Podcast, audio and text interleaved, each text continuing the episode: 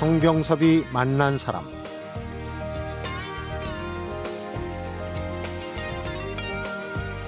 오늘은 어린이날이자 봄이 완전히 물러가고 초여름이 시작된다는 입하입니다. 입하 무렵은 모심기, 잡초 뽑기 같이 가꾸고 보살피는 일을 주로 하는 시기인데요. 어린이들에게 해줘야 하는 일도 가꾸고 보살피는 일에서 크게 벗어나지는 않을 겁니다.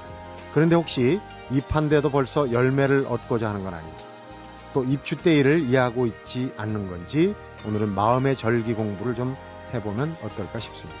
성경섭이 만난 사람, 오늘은 김성수 문화평론가, 장석주 신이 함께하는 문화탐방과 인문학 카페로 만나봅니다.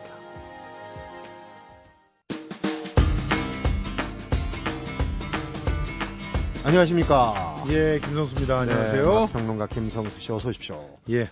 예술의 전당이 또 구설에 올랐어요. 공연장 빌려주고 돈 받는 대관 사업에만 힘쓰고 명품 기획은 뒷전이다. 이게 이제 예술의 전당 이름값을 못 한다는 얘기 아니겠습니까? 그렇습니다. 지금 이 기사를 특집으로 중앙일보에서 아주 대서특필을 했더라고요. 실제로 이런 지적들이 에, 중앙일보의 지적이 있기 전에도 전문가들이라든가 관객들 사이에서 꾸준히 나왔던 비판입니다. 네. 사실 그 이 어, 지금 예술의 전당을 한번 가보시면 여러분들이 눈으로 확인하실 수 있는데 공연장은 빈자리가 참 많이 보여요. 그런데 카페는 사람이 꽉 찼어요. 음. 그 앉을 자리조차 없을 만큼 성업 중입니다. 어, 사실은 공연을 어떻게 하면 더 좋은 공연을 만들고 그 양질의 공연을 어떻게 하면 좀 더 쉽게 관객들한테 예, 보여줄까 이걸 고민해야 되는 게 예술의 전당인데 네. 근데 콘서트 홀은 늘 그냥 뭐 대관으로 다 빌려주고 그러니까 콘서트 홀에 들어갈 만한 깜냥이 안 되는 곳도 돈만 내면 들어갈 수 있다는 얘기죠. 네. 그리고 또 어 그 카페 수입은 계속적으로 어 늘어나고 있는 거예요. 그만큼 카페가 장사가 될 수 있게끔 하려니까 네. 어떻게 하겠습니까? 그만큼 많이 남기려고 여러 가지 예, 시금 사업들을 갖다 할 수밖에 없겠죠. 그러다 보니까 어, 이 명품 기획이다. 뭐 대한민국을 대표하는 공연장이다라고 하는 그런 어, 말 자체가 퇴색되고 있는 그런 상황이다. 이런 얘기입니다. 네. 실제로 이 예술의 전당의 그 위기가 수치로 증명되고 있는데요. 공연 사업비가 2001년만 해도 42억이었어요. 2001년이면 지금부터 11년 전입니다. 네. 11년 전의 돈 가치가 지금과 얼마나 차이가 나는지를 한번 생각해 보세요.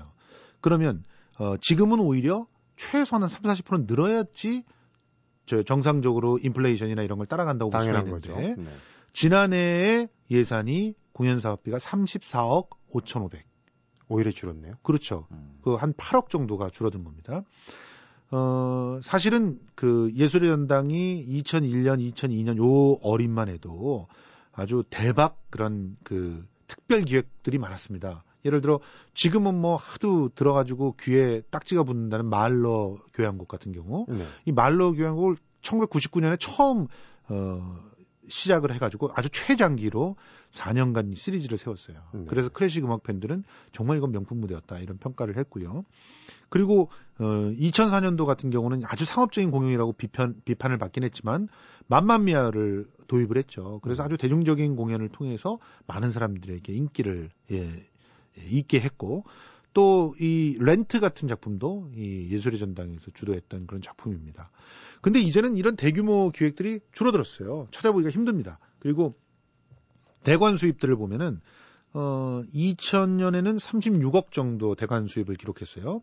근데 지난해에 87억 8천을 기록했으니까 무려 2.3배, 10년 동안 2.3배가 늘었습니다. 이건 이쪽에서는 아주 남는 장사를 한 거예요. 아, 그렇죠.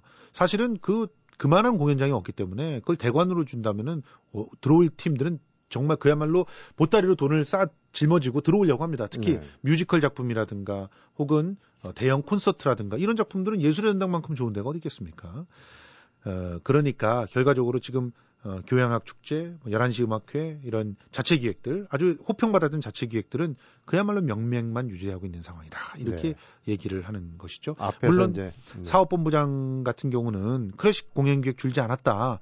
또 뭐 국립오페라단 같이 외부 단체들이 아주 적극적으로 활동하고 있어갖고 대관 위주로 전환한 거다. 뭐 이런 식의 얘기를 하지만 사실은 예술의 전당은 자체적으로 우리 그 공연계를 갖다가 한번 딱 이렇게 짚어보면서 네. 어, 새로운 공연계의 흐름을 만들어야 될 그 역할을 어깨에 지고 있는 거야. 그래서 세금으로 그 공연장을 유지를 하고 있는 것이고 그 예술의 전당의 이사장이라고 하면 장관급의 그런 지위를 부여하는 거 아니겠습니까? 네. 그럼에도 불구하고 이런 식으로 한다는 것은 이건 뭐 장사는 누구 그 정도 공간 주고 장사 못 한다면 그거는 뭐 말이 안 되는 것이죠. 음. 카페 얘기를 아까 얘기했는데 카페는 사실 공연장 오신 분들의 그 휴식 공간 내지는 뭐 이 만남의 장소로 부수적인 거 아닙니까? 근데 지금 목 좋은 곳에서 카페 사업을 하는 거 아니냐.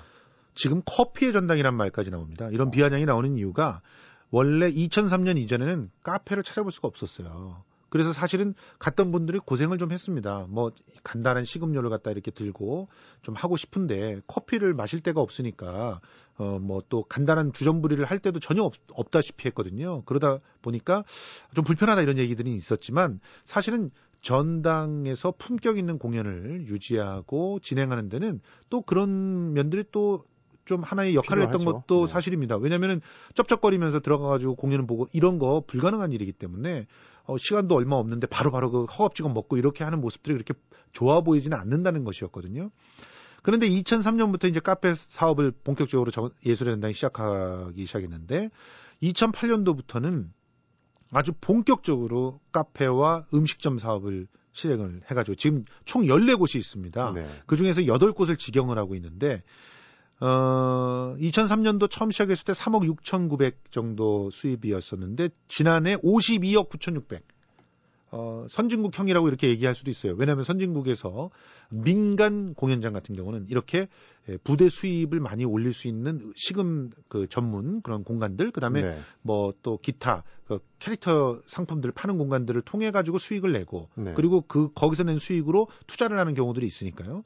근데 지금 어, 예술의 전당은 정부로부터 굉장히 큰 돈을 받고 있는 그런 아직까지도 지원을 받고 있는 기관인데 어, 카페 수입으로 52억 9천만 원, 53억 원에 달하는 돈을 벌었다고 한다면 네. 그럼 과연 여기에 참여했던 여기에 가서 그 봤던 관객들이 다 돈을 낸 거 아니겠습니까? 그리고 또 거기에 그 공연을 올린 사람들이 돈을 내, 냈다는 건데 네. 이 사람들이 2중 3중으로 출연을 했던 건 아니냐 이런 지적들이 나오고 있는 것이죠. 그래서 이제 커피 전당, 카페 전당 이런 얘기가 예. 비아냥이 나오고 사실 호주 오페라 극장과 살짝 비교를 해볼까요? 호주 오페라 극장이 어, 대개 카페 수입이 전체에서 차지하고 있는 비중이 4% 정도 된다고 합니다.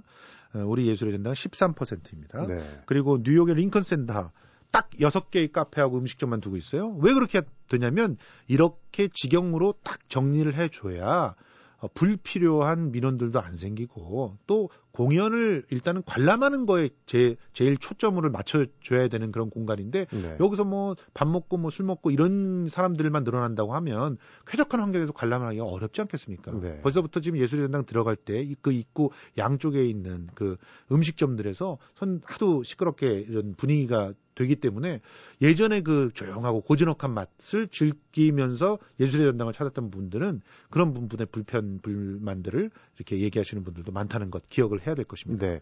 이런 지적이 오래전부터 나오고 이제 본격적으로 뭐 언론사에서 기획으로 보도하고 그러면 예술의 전당에서도 뭔가 할 얘기는 있을 것 같아요. 뭐라고 그럽니까? 그런데 사실은요, 예술의 전당을 돈을 벌어라라고 정책이 바뀌었던 것부터 문제가 됐어요. 그러니까 문화관광부가 이거는 책임을 져야 되는 일이 아닌가 이런 생각이 드는데요. 네. 실제로 어 민간으로 거의 그 준민영으로 독립을 시키면서 여기서 너희들이 자체적으로 어느 정도 해라. 우리가 돈의 일부만 지원해 줄게. 이런 식으로 진행하게 되면은 당연히 장사를 할 수밖에 없습니다. 장사를 할 때 그 공연으로 장사하니까 공연으로 장사한다고 욕먹죠? 그러니까 차라리 카페라도 장사를 하자. 이런 식의 상, 생각이 갈 수밖에 없는 상황이거든요. 네. 예술의 전당 예산 운영에 재정립이 필요하다. 어, 일단 그 정부에서 지원해주는 폭들도 넓혀야 되고 또 한편으로는 그 예산을 정확하게 어떻게 쓸 것인지를 정말 전문가들이 머리를 맞대고 예술 경영적인 측면에서 어, 좀 어, 진행을 해봐야 되는 상황이 아닌가 이런 생각들을 해봅니다. 그렇군요.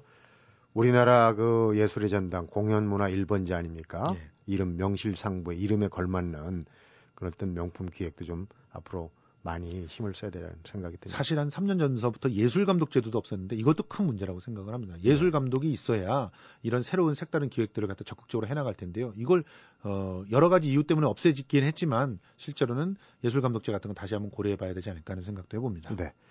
오늘 어린이날인데 노래 한 곡 듣고 가보겠습니다. 이런 노래 어떨지 모르겠어요. 안소니 킨하고 찰리가 부르는 노래죠. Life itself will let you know. 아 오랜만에 듣는데요.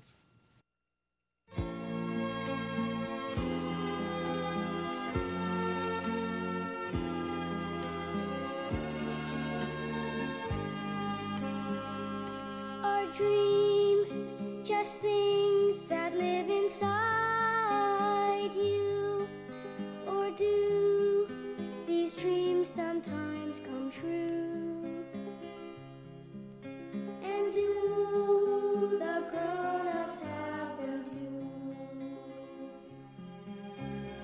Oh, yes, my son. But you're just at the beginning. Just follow your dreams, wherever they go. 네. 가정의 달 5월. 예. 오늘 어린이날이고 지금 아직도 시간이 남았습니다. 아이들 위해서 따로 계획을 갖고 계시지 않은 분들한테 좀 정보를 드려야 될 것 같아요. 특별 예. 공연 소식을 좀 정리를 해볼까요? 우선? 일단 오늘 저는 밤에 제일 가볼 만한 데가 국립민속박물관이 아닌가 이렇게 생각이 드는데요. 네. 야, 밤야자를 쓰고 호, 어, 조우로자를 써가지고. 밤이 좋네요. 예, 밤이 좋, 왜 좋냐? 문화 공감을 이루기 때문에 좋다. 이래서 야호 문화 공감이라고 하는 제목으로 민속박물관에서 특별 어, 프로그램을 마련하고 있습니다. 네. 밤 7시부터 9시 반까지 진행이 되는 전시 공연 프로그램인데요. 어, 여기서 뭐 천안 팝 오케스트라가 먼저 재능 기부 나눔 콘서트를 진행을 하고 이 천안 팝 오케스트라는 아이들 눈높이에 맞춰 가지고 애니메이션 주제가 어, 또 동요, 민요 메들리 이런 것들로 어, 우리 아이들의 가슴을 적셔준다고 하고요. 네. 그리고 또 극단 민들레의 똥벼락이라고 하는 작품. 이게 참 방송용어는 아니지만 제목이 이래서 어쩔, 어쩔 수 없이 아이들 동화에 이 용어가 또좀 심심찮게 나와요. 예, 굉장히 재밌어합니다. 또 네. 이 말만 들어가면 어, 착하고 부지런한 돌쇠아범과 욕심 많은 김부자 그리고 산도깨비가 주인공인데 어, 공연 중간에 직접 관객들이 무대에 올라가 가지고 어, 못줄을 잡기도 하고 네. 또그 못줄을 따라서 모도 내볼 수가 있고 음, 이런 농사 체험. 네. 예 그렇죠 이런 농사 체험을 할 수 있는 그런 시간이 마련되면서 작품이 진행돼 가지고 한 번쯤 어, 신나게 밤에 즐길 수 있는 시간이 되지 않을까 생각이 들고요 네. 그리고 국립민속박물관의 모든 전시가 5월 5일 날은 저녁 9시까지 야간 개장이 됩니다 네. 그러니까 공연도 보고 전시도 보고 할 수 있는 시간 아직도 남아 있으니까 어, 민속박물관에 한번 들러보시는 게 좋을 것 같고요 민속박물관 관장님이 이제 천진기 관장님이 아이디어가 좋으신 것 같아요. 우리 프로그램도 한번 나왔는데 네. 아리랑 전시도 하고 그렇죠. 여러 가지 뭐 좋은 그 전시를 많이 하고 있는 것 같습니다. 네. 또 근교에 한번 나가보실 분들 내일 아직 시간이 있으니까요. 어, 근교에 가실 분들은 파주에 한번 들러보시면 좋을 것 같아요.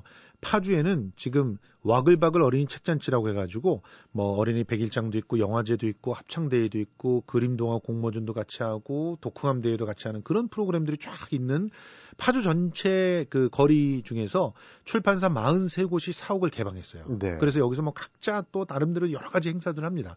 그리고 그 거리에서는 다채로운 거리 공연들이 열려요. 그러니까 파주 그 책 그 도시의 거리를 걸어 다니는 것만으로도 다양한 공연들을 즐길 수가 있고요. 축제 분위기네요. 그렇죠. 한마디로. 또 오늘 어, 어린이날 밤에는 5월의 할로윈 축제가 여기 파주에서 열려요.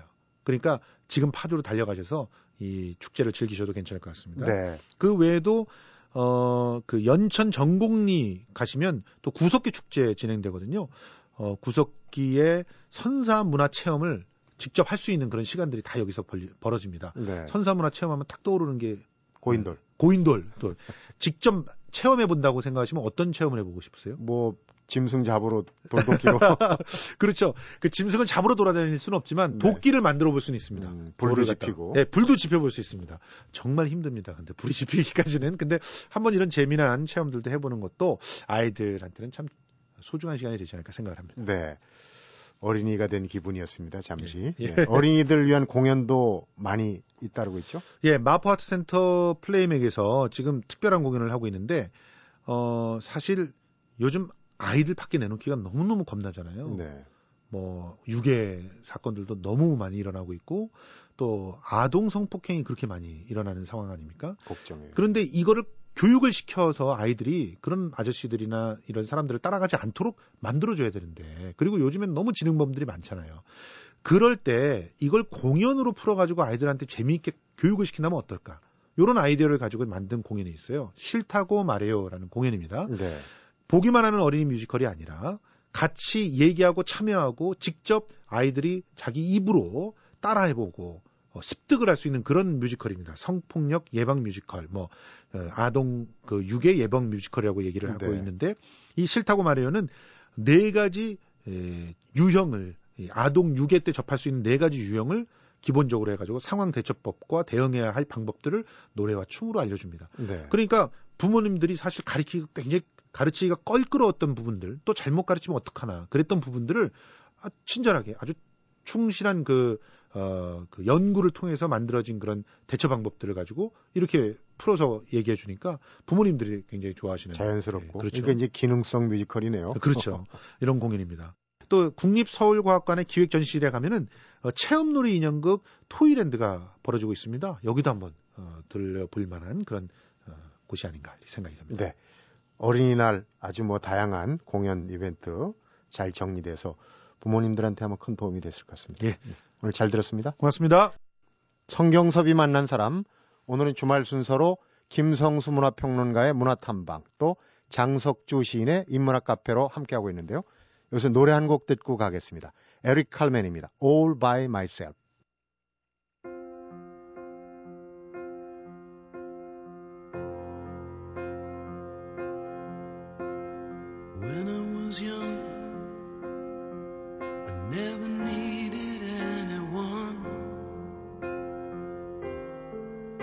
Making love was just for fun.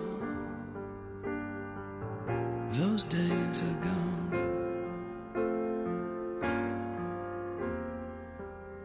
Living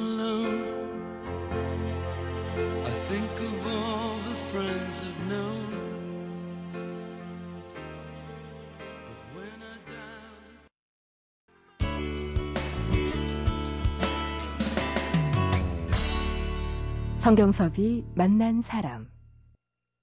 장석주 시인 어서 오십시오. 네, 안녕하세요. 오늘 5월 5일 어린이날입니다. 장신 기억 속에도 어린이날이 있습니까? 거의 저는 어린이날에 대한 기억이 없습니다. 먹고 살기 바빠갖고 사실. 바쁘기도 하고 네. 저는 어려서부터 이상하게 뭔가 애어른 같은 느낌으로 살아가지고 음, 어린 시절의 느낌이 그다지 그렇게 많이 남아있지 않고 특히 어린이날에 대한 기억은 거의 없고 아이들을 키우면서 이제 좀 아쉬운 점 아이들이 커서 제품을 다 떠났는데 네. 아 어린이날이라도 좀 함께 놀아주면 좋았을 걸 무슨 일들이 그렇게 바빠서 애들한테 에, 놀아주지도 못하고 사랑도 좀 듬뿍 주지 못한 것에 대한 아쉬움, 회한 네. 이런 것들이 많이 남는 날이 어린, 어린이날입니다. 음, 오늘 소개해드릴 책이 굳이 얘기한다면 이제 말년의 양식, 노후의 어떤 스타일에 관련된 책인 것 같은데 지금 장시인의 회한이 포함이 되는 책이 아닐까 이렇게 이제 짐작도 해봅니다만은 말년의 양식에 관하여 여기서 양식이라는 거는 먹을거리가 아니라 스타일 얘기하는 거죠. 그렇죠. 저자는 누굽니까? 에드워드 사이드라는 사람인데요. 세계적인 석학이죠. 네. 원래 이분은 이제 예루살렘에서 태어난 사람입니다. 1935년 어린 시절에 그 나치의 박해를 피해서 이집트로 와서 이집트에서 자란 사람이죠. 네. 나중에는 이제 미국으로 건너가서 미국의 그 콜롬비아 대학하고 이제 하, 하버드 대학에서 교수로 활동하면서 저작을 했는데 1978년에 오리엔탈리즘이라는 책을 냈는데 이 책으로 세계적인 에, 이론가, 그러니까 탈식민주의 이론가 학자로 네. 어, 명성을 얻게 됐고 에, 오리엔탈리즘이라는 것이 에, 어떤 일상적인 용어로 쓰일 만큼 유명하게 만들었죠. 네. 어, 뭐 대단한 그런 학자입니다. 음. 근데 이제 에, 태어난 곳에서 살지 못하고 끊임없이 에, 이방에서 어, 방랑자로 살았다는 어떤 디아스포라의 삶을 살았다는 것 때문에 어떤 그런 본질적으로 좀 비극을 안고 있는 그런 사, 음. 사람이죠. 어, 2003년도에 에, 돌아가신 분인데 저는 이제 말년의 양식에 관하여 에드워드 사이드라는 분에 대한 관심 때문에 이 책을 처음 음, 접했는데 네. 에, 정말 굉장히 흥미롭게 읽었어요. 국내 처음 소개되는 네, 책인가요? 그렇죠. 네. 아, 아니 국내 이제 오리엔탈리즘이 번역됐고 네. 어, 그 책은 뭐 많이 지금 말년의 양식에 관하여는 예, 처음 소개되는 거죠. 네. 어, 과연 이제 보통 사람들이 생각할 때 나이가 들면 에, 삶의 경륜도 쌓이고 지혜도 더 깊어져서 예술가들에게도 뭔가 어, 조화와 평화로운 어떤 자신의 그 세계를 만들어낼 수 있지 않을까 이렇게 생각을 하죠. 네. 근데 이제 에드워드 사이드는 정말 그 말년의 예술가들이 보여주는 그 예술 작품의 형식, 양식이 과연 그렇게 사람들이 기대한 대로 평화롭고 조화롭고 뭔가 그런가를 들여다봤더니 네. 사실은 에, 그러기보다는 오히려 어, 어떤 그 미적 양식이 깨지고 또 어떤 파격과 일탈이 일어나고 그리고 어, 뭔가 풀리지 않는 에, 생의 모순을 드러내기도 하고 네. 그리고 비타협, 난국. 그러니까 말년의 양식이 굉장히 복잡하고 음, 그런 걸 보고 깜짝 놀라서 이제 그것에 대해서 본격적으로 사유하고 쓴 책이 바로 이 책입니다. 네. 그래서 어, 여기에 보면 이제 에, 음악가 슈트라우스라든지 베토벤, 쉔베르크 그리고 어, 소설가 아, 뭐 장준호, 장준혜, 장준의. 예, 네. 그리고 뭐 미학자 아드로노 이런 여러 사람들의 그 말년 작품 형식에 대한 고찰을 보여주는 그런 책입니다. 네. 위대한 예술가들의 말년, 생애 막바지에서 이 작품이나 사상의 어떤 양식을 발견한 건데 좋은 면보다는 좀 안 좋은 면이 많았다는 게 그 결론인 것 같아요. 그런데 지금 세간의 평하고 좀 다른 면들, 일테면 여기 등장하는 위대한 예술가들 중에 어떤 분을 찝어서 얘기를 해볼까요? 우선 뭐 저는 베토벤 같은 에, 분을 좀 얘기하고 싶은데요.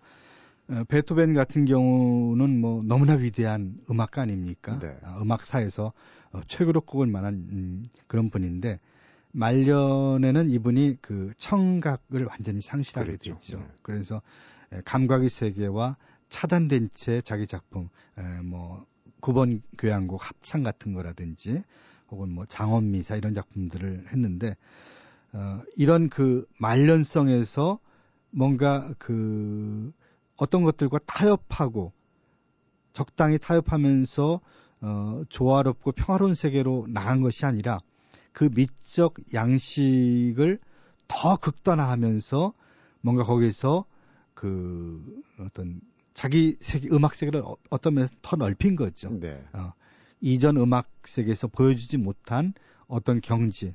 근데 그, 그 경지라는 게 우리가 기대한 것과 같이 조화와 평화라기보다는 어떤 그 생의 모순들과 아, 극적으로 대립하면서 네. 어, 생의 모순, 해결되지 않는 어떤 그런 난국, 이런 것들에 대한 에, 파열음, 그리고 과감하게 불협화음 같은 것들도 갖다 쓰기도 하고, 네. 그런 면에서 어, 베토벤에게서 그런 것이 나쁜 것으로만 보지 않고 이 사이드는 뭔가 자기 한계를 넘어서려는 음악가의 열정, 광기가 서는 열정 같은 것들을 그 안에서 보았다는 거죠. 네. 네.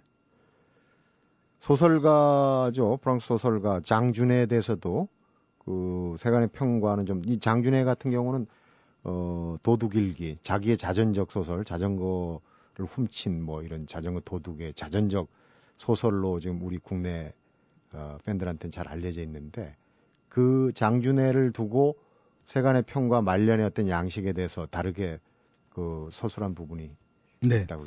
그 장준혜 하면 뭐 도둑일기 유명한 책이죠. 뭐 어, 감옥을 제 집 드나들시 예, 드나들던 이제 그런 사람인데 네. 사실은 뭐 그러면서 뭔가 그 굉장히 공경에 빠졌던 그런 사람이고 어, 교육의 그런 혜택도 많이 받지 못하고 근데 이제 사르트를 포함한 프랑스의 뭐 지식인들이 구명 운동을 해가지고 어 살아난 그런 뿐이죠. 네. 그러면서 어, 문학사에서 프랑스 문학사에서는 이제 꼽을 만한 그런 어 그런 분인데 이런 분들도 사실은 그 세간의 평가도 사실 굉장히 엇갈립니다. 네. 예, 좋아하는 분은 좋아하지만 또 극단적으로 어, 싫어하는 분들도 있고. 그러니까 역시 말년에 예, 장준혜가 보였던 말년의 문학 양식에 대한 평가도 이렇게 마찬가지입니다. 네. 오히려 어 그렇게 세계에 대한 어떤 부정적 인식을 드러낸 장 주네의 문학 양식에 대해서 비판적인 시각을 가진 사람들이 많았는데 에, 사실 이 그런 말년의 그런 양식에 대해서 에드워드 사이드가 보여주는 것은 음, 어떤 따뜻한 옹호라고 말할 수가 있습니다. 네. 예, 그러면서 어, 장 주네가 왜 그렇게 자기 그 문학 스타일 말년의 문학 스타일을 그렇게 가져갈 수밖에 없는가 음. 라는 어떤 필연성을 옹호하는 그런 글을 쓴 거죠. 네. 이 에드워드 사이드의 어떤 그 어, 분석이나 이런 거를 떠나서도 우리가 그냥 이제 초년운 하면은 부모 덕을 좀 보는 거, 그 다음에 뭐, 이 중년운은 이제 자기가 쌓아가는 거고, 말년은 건강이나 운명론적인 또 자기가 어찌할 수 없는 그런 부분들을 좀 많이 얘기를 하지 않나 싶어요. 그래서 말년은 지금 양식에 대해서 얘기를 했는데 좋은 면, 나쁜 면이 좀 확연하게 드러나는 거 아닌가 그런 생각이 드네요. 네. 그렇죠. 근데 예술가들에게서는 뭐, 어, 사실 거의 모든 예술가들에게서 나타나는, 음, 현상은 뭔가 하면 생 자체가 굉장히 불운하고, 불행하고, 또 뭔가 어두운 면을 가지고 있다는 거죠. 네. 근데 그것을 보통 범인들은 그것에 꺾여서 인생이 내리막길을 걷고 뭔가 비참하게 끝나죠. 근데 예술가들은 그것에 꺾이는 대신에 그것을 자기 예술의 어떤 지복으로 아- 이해한다는 거죠. 네. 하나의 진료, 음. 재료. 작가는 소설의 재료를 쓰고 또 화가는 자기 상상력의 이 재료를 쓰고 빈센트 반고 같은 분 얼마나 불행한 삶을 살았습니까? 네. 그 아무도 살아있을 당시에 이해되지도 않고 또 그림이 팔리지도 않고 극단적인 가난과 병고와 고독 속에서 살았죠. 그렇지만은 끊임없이 미- 그림에 정진한 결과 세계적인 화가 사후의 평가를 받았고요. 네. 그리고 뭐 다른 분들도 되게 비슷합니다. 음. 예, 음악가들도 마찬가지고. 아, 그러니까 그 뭐 초년의 그런 고난뿐만 아니라 아, 이 책을 보면은 예술가들은 말년에도 참 고난스럽게 살고 있구나. 네. 근데 이제 그런 고난과 팽팽하게 대립하고 맞서면서 쉽게 꺾이지 않는다는 거죠. 네. 오히려 그 고난을 자기 예술의 도약의 발판으로 삼는다는 거죠. 그것을 과감하게 끌어안고 물리치는 것이 아니라 예, 그런 면에서 어, 말려 예술가들이 보여주는 이런 그 모순되고 부조화스럽고 어떤 불협화음이 나는 듯이 보이는 이런 예술가들의 말년의 양식들이 보여주는 것을 에드워드 사이드는 뭔가 인간이 가지고 있는 불가사의한 힘 같은 걸로 보는 거죠. 네. 힘이 발현되는 거. 그런 면에서 그 말년의 양식에 대한 이런 탐구는 저는 다른 책에서는 볼, 본 바가 없거든요. 네. 에드워드 사이드 책에서 처음 봤고 그런 의- 그런 의미에서 뭔가 그 조화롭지 못하고 평온하지 않은 어떤 긴장 또 무엇보다 의도적으로 비생산적인 생산력을 수반하는 말년의 양식에 대한 그 에드워드 사이드의 탐구는 굉장히 의미 있는 탐구였고 어, 어쩌면 점점 더 말년을 향해서 가고 있는 저한테도 네. 뭔가 시사하는 바가 컸기 때문에 이 책을 굉장히 의미 깊게 읽었습니다. 말년에 정말 곤경에 닥친 사람들이 읽으면 참고가 될 만한 책인데 이 어, 저자 에드워드 사이드 자체도 연구 대상이에요. 사실은 이분이 앞에서 떠돌이 어떻게 보면 이제 망명자의 삶을 살았는데 우리가 얼마 전에 그, 그 소개받은 책도 망명자, 유목민 이런 사람들의 그렇죠. 남다른 상황이 오히려 어, 도움이 될 수 있다. 어떤 창의력을 발휘할 수 있는 어, 도움이 될 수 있다는 얘기를 한 적이 있어요. 근데 이분도 거기에 해당되는 것 같고 그 다음 말년이 또 병고로 굉장히 신산고난 어렵게 살았단 말이에요. 네. 그리고 또 놀라운 것은 저는 그 전에 잘 몰랐는데 이 책을 보면서 놀란 게 에드워드 사이드 자체가 피아노 연주 솜씨가 거의 전문가적인 솜씨였다는 거죠. 네. 그러니까 음악에 대한 이런 기술이 굉장히 깊이 있다라고 느꼈는데 역시 음악에 대한 이런 이해 수준 그리고 피아노 연주의 수준이 거의 전문가급이었다. 음. 그래서 글렌 굴드에 관한 글이 나오는데 그런 글들을 보면서 아, 이분이 음악에 대해서 어떻게 이렇게 조예가 깊은가 했더니 그런 그런 전력이 또 있더라고요. 음, 그리고 이제 말년에는 백혈병으로 고생을 많이 했어요. 그러니까 이분은 어떻게 보면 말년의 양식 스타일로 보면은 병고 때문에 조금 고생을 많이 한 그런 스타일이겠네요. 네, 그렇습니다. 어, 이뭐 말년에 곤경이 닥치기 전에 이 책을 좀 읽어보면 또 도움이 될 것 같은데 어떻습니까? 장석주 씨는 읽으시면서 말년을 좀 상상을 해보셨습니까? 사실 저는 뭔가 좀 조용하고 평화로운 말년을 늘 꿈꾸고 네. 그 그런 말년을 위해서 지금 준비하고 있는 과정이라고 생각을 했는데 이분의 책을 읽으면서 제가 굉장히 좀 소극적인 생각을 하고 있구나. 음, 그러니까 진짜 예술가들이라는 것은 말년까지 타협하지 않고 극단 극단까지 자기 예술 형식을 밀고 나가면서 승부를 보는 사람들이 진짜 예술가구나. 네. 라는 의미에서 저한테 뭔가 투지심 같은 것들을 심어준 그런 책이라고 할 수가 있습니다. 네. 오늘은 에드워드 사이드의 위대한 예술가들의 생애 막바지였던 그 작품 혹은 어, 스타일, 사양을 생각해 본 책이죠. 말년의 양식에 관하여를 들여다봤습니다. 오늘 책 소개 잘 들었습니다. 고맙습니다. 네, 고맙습니다.